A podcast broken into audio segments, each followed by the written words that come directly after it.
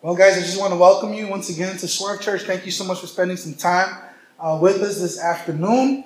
I want to apologize because, man, the past couple days I've had I lost my th- I lost my voice pretty much. The way I sound now is way better than I did a couple days ago. Um, so I apologize for that, and just bear with me. I'll try my very best. Okay, that's why I brought a, a cup of uh, lemonade here. So, so if I choke, and somebody come here and finish the message. It's all written up here. Okay. But uh, I just want to thank you guys so much for joining us this, this afternoon and spending some time with us. And I'm really excited about this new series today. It's called I Want to Believe, But. And you know, you might be sitting here today and, and, and you're on the precipice of a relationship with Jesus, or you're on the edge of surrendering your life you know, to God.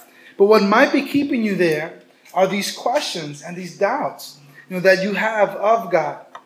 You know, perhaps you might think, if there really were a God, why would he have allowed that sickness or that death in my family if, if it was true?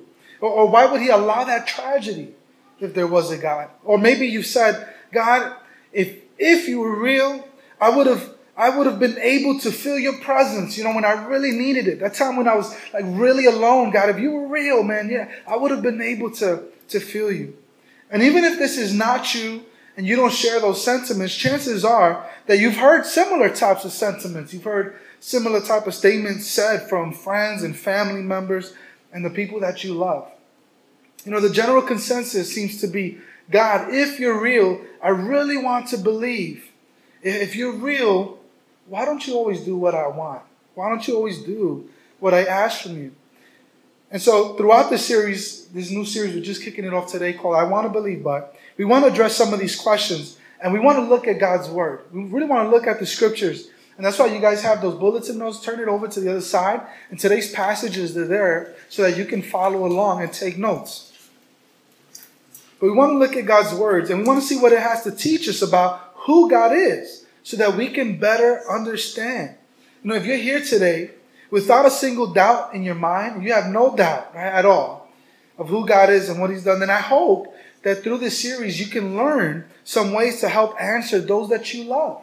So that when those that you love, those friends, those family members, you those co-workers, when they come with those doubts and those questions, why didn't God answer my prayer? You'll have, you'll have some a response for them you have a verse, a scripture that you can share with them and encourage them during those difficult times.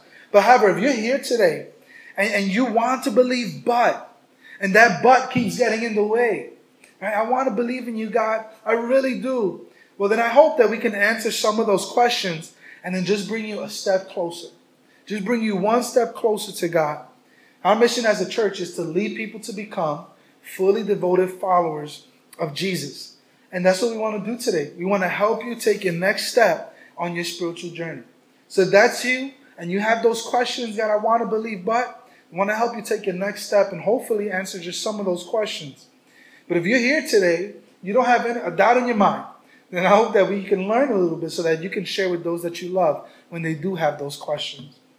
Now, growing up, I don't know if you guys remember this, but we, we if we wanted to watch a show on TV, what did you have to do? you had to tune in at the exact time that the show was going on, right? So if you if you wanted to watch TV and the show was at 8 p.m., you had to catch it. If you turned it on at 8:30, what happened? You missed it, right? And then I know this is really caveman here, but when you wanted to watch a TV show, you had to catch it at the right time. But you also had to sit through all the commercials. Yeah, believe it or not. I know that's really difficult to believe because nowadays, you know, we have Hulu and we have YouTube and we have you know all that stuff. You can pretty much you know Netflix. We have all these programs and all these things that and all these apps. You can pretty much watch TV on demand whenever you want and skip the commercials. And I love it. Don't you guys love that? You know, my wife and I we're binge watching a YouTube travel vlog. And I love it because we can virtually we can travel to Myanmar to Thailand to Hong Kong right from the comfort of our sofa. You know it's pretty great. And so we just binge watch through the whole thing. This guy's all over the world and we watch it. You know, I really love it. You know, you can catch an entire season of your favorite show in one or two cities if you wanted to. You can binge watch the whole, it's on demand. But I think that this feeds into the way that we look at God and we expect Him to operate. I think a lot of people want to believe in an on demand God. I think that's what a lot of people want.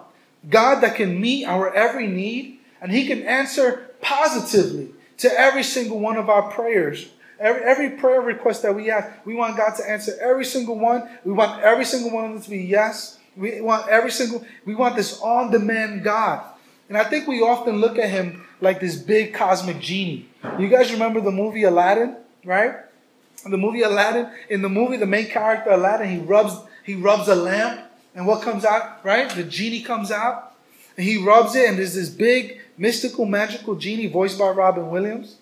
And when Aladdin finds him, Genie, he sings out a song. He belts out a whole song about all the things that he can do for Aladdin, right? But he, he said, You never had a friend like me, right?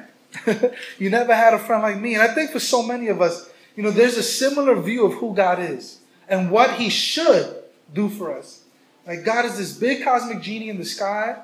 We have this picture of an on-demand God where we pray to him, we pray for it, and he does it exactly the way that we want it, right? Now, of course, I don't mean to make light of what many of us pray for. Maybe you're praying for some stuff right now, and I don't mean to make light of it at all because maybe you can view, you can see that view of God for those people that are praying for some superficial things like, you know, God, give me more money, give me a better job, you know, give me a new car, a Porsche, whatever. But for many, their prayer requests are very serious. It's not just that. It's a it's a serious prayer request. And, and they're very seriously and very genuinely asking God for things that are completely out of their control. So, for example, think about the teenager that prayed for their mom and dad's struggling marriage.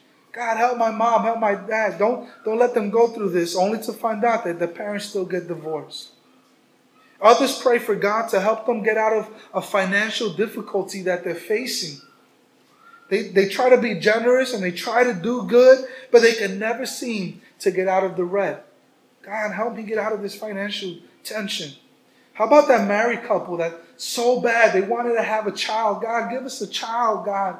We want a baby. There's so many people that are having kids and, and mistreating them and not taking care and giving them up. Lord, give us. We want a child, God. And even though they dedicated much prayer and fasting to the fact, it seems that those prayers go unheard. After all, God could do it, right? Couldn't God do it? Couldn't God give the baby?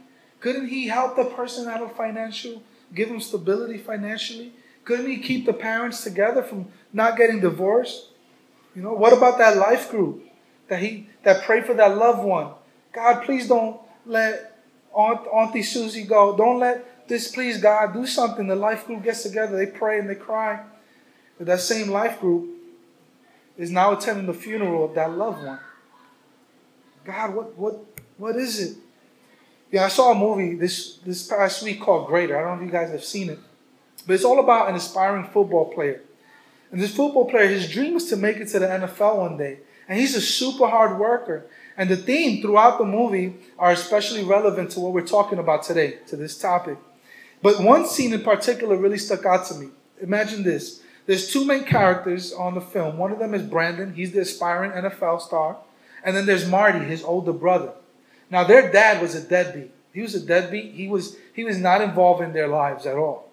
But all of a sudden, his dad is stricken with with, with, with a life-ending um, illness, and he's in the hospital. So they go, Marty and Brandon, they go to visit the dad. And even though all the bad stuff that he's done to them, and even though he was a he was a dad that was not in the picture, they still want God to do a miracle.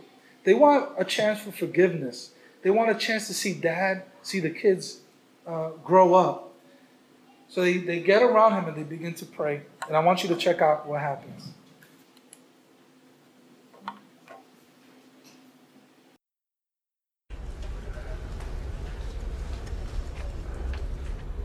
What's what's this?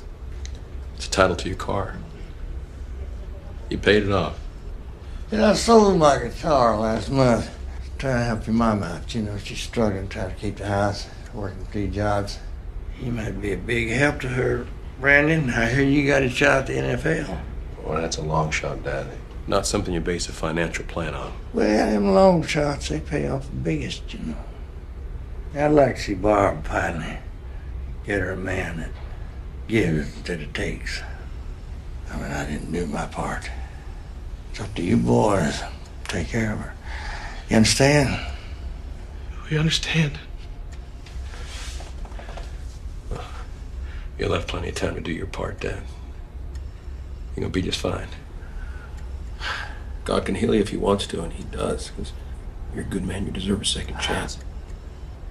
I give it to you. And I can't be more merciful than God now, can I? So you're gonna be fine. Everything's gonna be just fine. Let's just pray. Lord, make Dad better. We ask you, Lord Jesus Christ, to make him better. So please give us some kind of sign that, that we can see. Marty, it's those who haven't seen and have believed that are blessed. Why? Why is that? If we ask in his name, we should get exactly what we want, right? It says in the book, the prayer of a righteous man is powerful and effective. And if you're not a righteous man, Brandon, I don't know who is, so pray. Right now, pray. Marty. Let's pray. Marty. No, Lord. Nobody's promised tomorrow, son. Lord, he's a good man. He deserves a second chance here. We're just praying for, for you, Lord, to help us out a little bit, just to let him have a little bit more time with us. That's all I'm asking. You have eternity. What's a couple more years to you? It's everything to us. I want him to get to know my children. I want him to get to know Brandon. Lord, please, let him be better. Please, Lord, we ask in the name of Lord Jesus Christ. Marty. We're praying to you, Lord. Please watch over Daddy. He maketh me to lie down in green pastures. He leadeth me beside the still waters. He restoreth my soul. He leadeth me in the paths of righteousness for his name's sake. Yea, though I walk through the valley of the shadow of death, I will fear no evil, for thou art with me. So when God doesn't do what you think he should, some might conclude God must not be real. If he is real, then he's most certainly he's not powerful. He's definitely not good, for sure. And he doesn't care about me or what goes on down here on earth. So where is this on-demand God? Well, on-demand God doesn't exist. And it's so important for us to get this, guys. You know, in, in order for us to have proper expectations of God, we need to understand his character. We need to understand who God is. And we simply cannot know his character except by what has been revealed to us through his word. And I'm afraid that many of us have a view or an understanding of God that is dictated by culture's depiction of him or some random post on Facebook. Some random ramblings from somebody. Oh, that's who God is. Some random video clip. It's so important for us to get this, and I know, I know this is such a tough topic for many. So I'm really trying to walk sensitively on this. But we really need to understand this, and we need to allow God to speak for Himself through His Word. So here's what you need to understand about on-demand God. God doesn't exist to serve us. We exist to serve Him. You have those fill in the blanks right there in your notes. You can go ahead and fill them in and follow along. God doesn't exist to serve us. We exist to serve Him. Listen, guys, we're not the main character in the Bible, okay? God is the main character of Scripture. The Bible is not a book about you or me. It's God's words about Himself and the redemption of humanity through this man named Jesus Christ. But so often we input ourselves into the Bible as the main character. The main character of the Bible is not you or I. The main character of the Bible is God, and it's God's redemptive story of humankind through Jesus Christ. No, God is not a genie in the sky. He's not our cosmic Coke machine where you put two pennies of prayer and then He kicks out the soda that you want, whatever prayer request that you have. We have to understand this. You put the two pennies of prayers and out comes your blessings. God is not a pinata stuffed with blessings. Or you can go and, and, and smack the snot out of the pinata so that it can pour out blessings over your life. That's not who God is. No, God is creator. Do you understand that God is creator? And if He's creator, what does that make us? We're the created. We are creation. He is the creator. He's the potter. What does that make us? We're the clay. Right? He's the potter. We're the clay. God is the one who sits at the potter's wheel. And he forms and he breaks and he structures and he creates. That's who God is. Now I understand that there's some tension to wrestle with here. I get that. Some of what I'm saying may be contrary to what you've heard about God your whole life. You know, perhaps you've heard Bible verses taken out of context, basically tells you that, you know, God wants to give you the desires of your heart. God wants to bless and to prosper you and give you everything that you ask for. And in part, this is the problem. We need to understand who God truly is and what are the characteristics of God. We cannot base who God is from some 30, 30, 30 minute sermon, you know, on the internet or on TV from some evangelist with shiny shoes and a pinstripe suit. We need to look at God's word to see who he truly is. And unfortunately, a lot of those times, we're just fed culturally all these verses taken out of context. God wants to give you everything. He wants to bless you. He wants to give you a prosperous life. And all those verses taken out of its context. And then we say, well, God, you didn't give me what I wanted. You didn't give me pro- prosperity. So you must not be real then, or you must not care about me. So, what are the characteristics of God? The theological term is, maybe you want to write this down, is attributes. What are the attributes of God? And to answer that question, you know, we need to look at the Bible and see what he says about himself. The, the Bible is our utmost authority. It's super important. It's the very words of God. That's why every Sunday we dedicate a 30 minute block to teaching God's word. It's the most important thing for us. And we need to look at what he says about himself. We have to learn about him from what he has revealed to us about himself through the word. And as we study these attributes, you're going to begin to find out who God truly is. And number one, in your notes, what we need to start off by knowing this is that God's heart is always loving. God's heart is always loving. This is so important for you to know. God's heart is always loving. In fact, elsewhere in the Bible, it says that love is who He is. He's, his very essence is love. It is who He is. God is love. So if you're a parent, you know that there's never a time that you don't love your kids, right? You, you just don't stop loving your kids, even when they get on your last nerve, right? And they're bouncing off the walls. You, you still love them. You know, you still, you know, but even with all that love for them, you don't give them everything they ask you for. Is that right? Right? You don't you don't give them everything. Junior right now, he's telling me that he wants to drive the car. He's nine. The most loving thing that I can do is not allow him to drive a car, right? Because he's not ready. He's not prepared. You know, Melody wants to eat. She's my youngest. She's four. She wants to eat a bowl of ice cream for dinner every night. That's what she wants for dinner.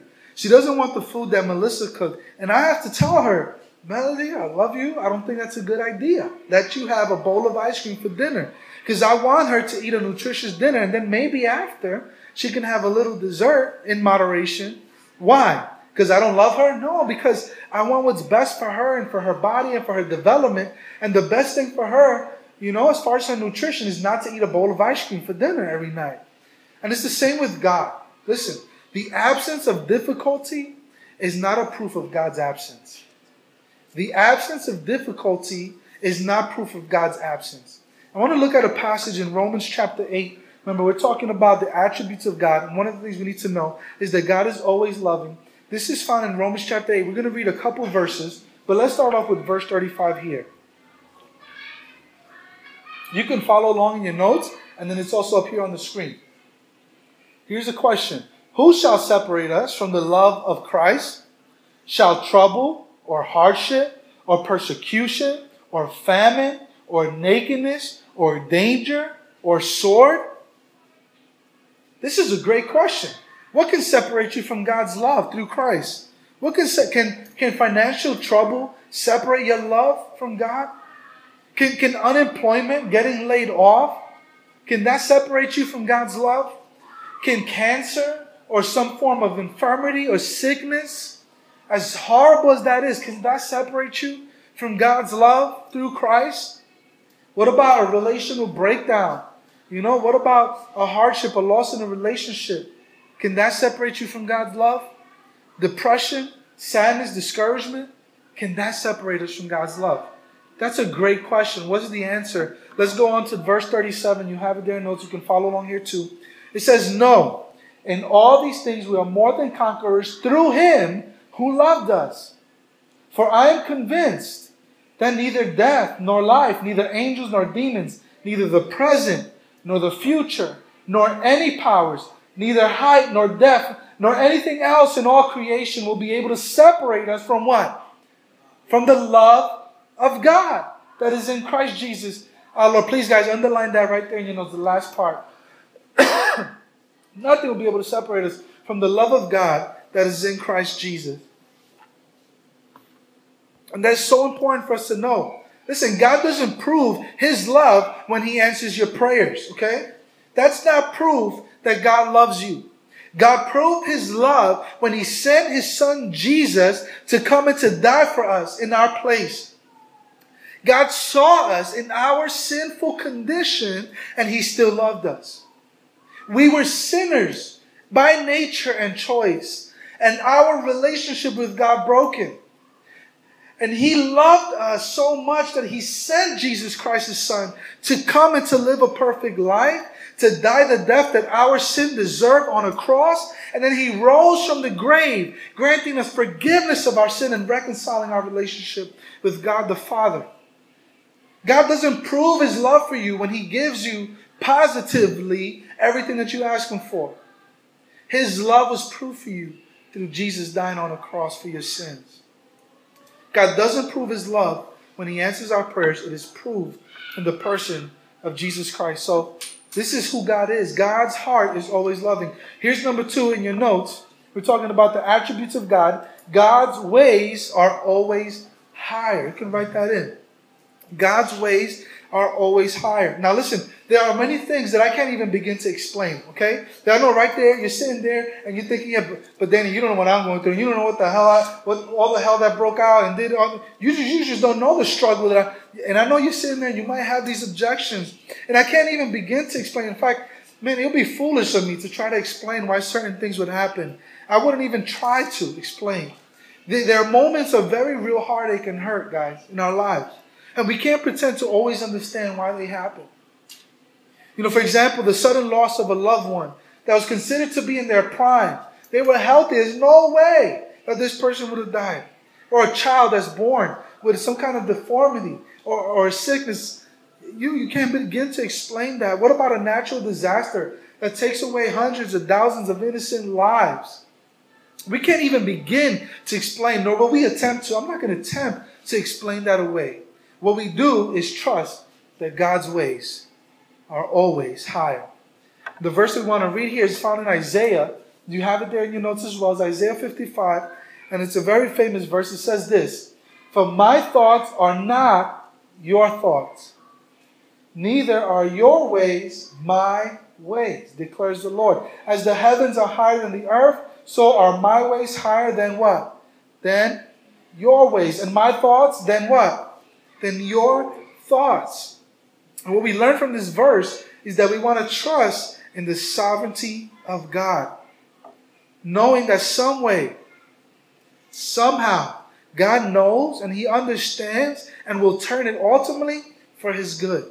You know, what you might see, and some of you have experienced this, a difficult thing becomes a catalyst that draws you closer to God and it brings you right in the middle of his perfect plan for his life, some way, somehow. Some of you have experienced this. You've gone through a great difficulty, a great hardship, and somehow that difficulty brought you right into the middle of God's plan for your life. And I'm not going to claim to say that I fully understand or get God's, because by the way, God's ways are what? They're higher. His thoughts are higher than my thoughts. So we're never going to understand. What does it mean, sovereign? What does it mean that He is sovereign? The word sovereign, what is that? It means that God reigns over it all. Now, do you see the word over and reign in the word sovereign? Basically, that's what it means. And when we say that we trust in God's sovereignty, both the good and the bad, He reigns over it all. while you may not be able to understand how or why right now, you can trust that His ways are higher, that His thoughts are higher than your own. And one day, you know, over time, it might not be anytime soon, it might not be right away, but you're going to be able to see that even through those difficult times and unanswered prayers, God was faithful. Why? Because He's sovereign. He reigns over it all, good and the bad. And here's number three in your notes. We're talking about the attributes of God. Number three, God's presence is enough. God's presence is always, it's always, always enough. And I love this psalm. David wrote this psalm. It's a very popular psalm. I'm pretty sure a lot of you have it memorized. But this is verse, verse 4. And it says this uh, Psalm 23 4. You have it there in your notes. Why, why don't we read this all together? This is so profound. This is such a deep verse. Can you guys read this verse together nice and loud? Help me out since I don't have a voice. Ready? One, two, three, read. Even though I walk through the darkest valley, I will fear no evil, for you are with me. God, you are with me. Even though I walk through the valley of the shadow of death, even when I walk through the most difficult and most profound times, even when I find myself in the deepest, darkest valley, God, you are there. And this is God's promise to us. Even when we walk through the most difficult times, He's going to be with us. And guess what? His presence is enough. He promises in His word elsewhere that He will never leave us, He will never forsake us. No matter when you walk through the darkest time, the darkest season of your life, God is there. And His presence is always enough. Listen, I can sit here all day and I can read to you passages of scripture where God proved this to be true. God was with Daniel in the lion's den, closing the mouths of lions so they wouldn't consume him. God was in the fiery furnace with those three Jewish boys, Shadrach, Meshach, and Abednego. God was with them in the furnace, and the fire did not consume them while they were there. He was with Job. When Job lost his family, he lost his wealth, he lost his home, he lost it all. God was with Job. Listen, this is the most profound one to me. He was with Stephen when Stephen was being stoned, martyred. One of the, he was uh, one, he was one of the proclaimers of the gospel in the early church. They took him out, they dragged him out, and after he preached his heart out, they began throwing rocks to him. The word of God tells us in the book of Acts that he looked up to heaven and he saw Christ sitting at the right hand of the Father. And the Bible says that the people looked at him and saw the face of an angel. God was with Stephen as they were throwing rocks to his head and martyred him. He was with Paul when he was shipwrecked at sea. He was with Peter when Peter was un, unjustly shackled and locked up in jail for preaching the gospel of Jesus Christ. And guess what? He's with each and every single one of you. Even in the darkest, even in the most hard, most difficult times of your lives, God is with you in the middle of your hardship. And guess what? His presence is enough. His presence is enough.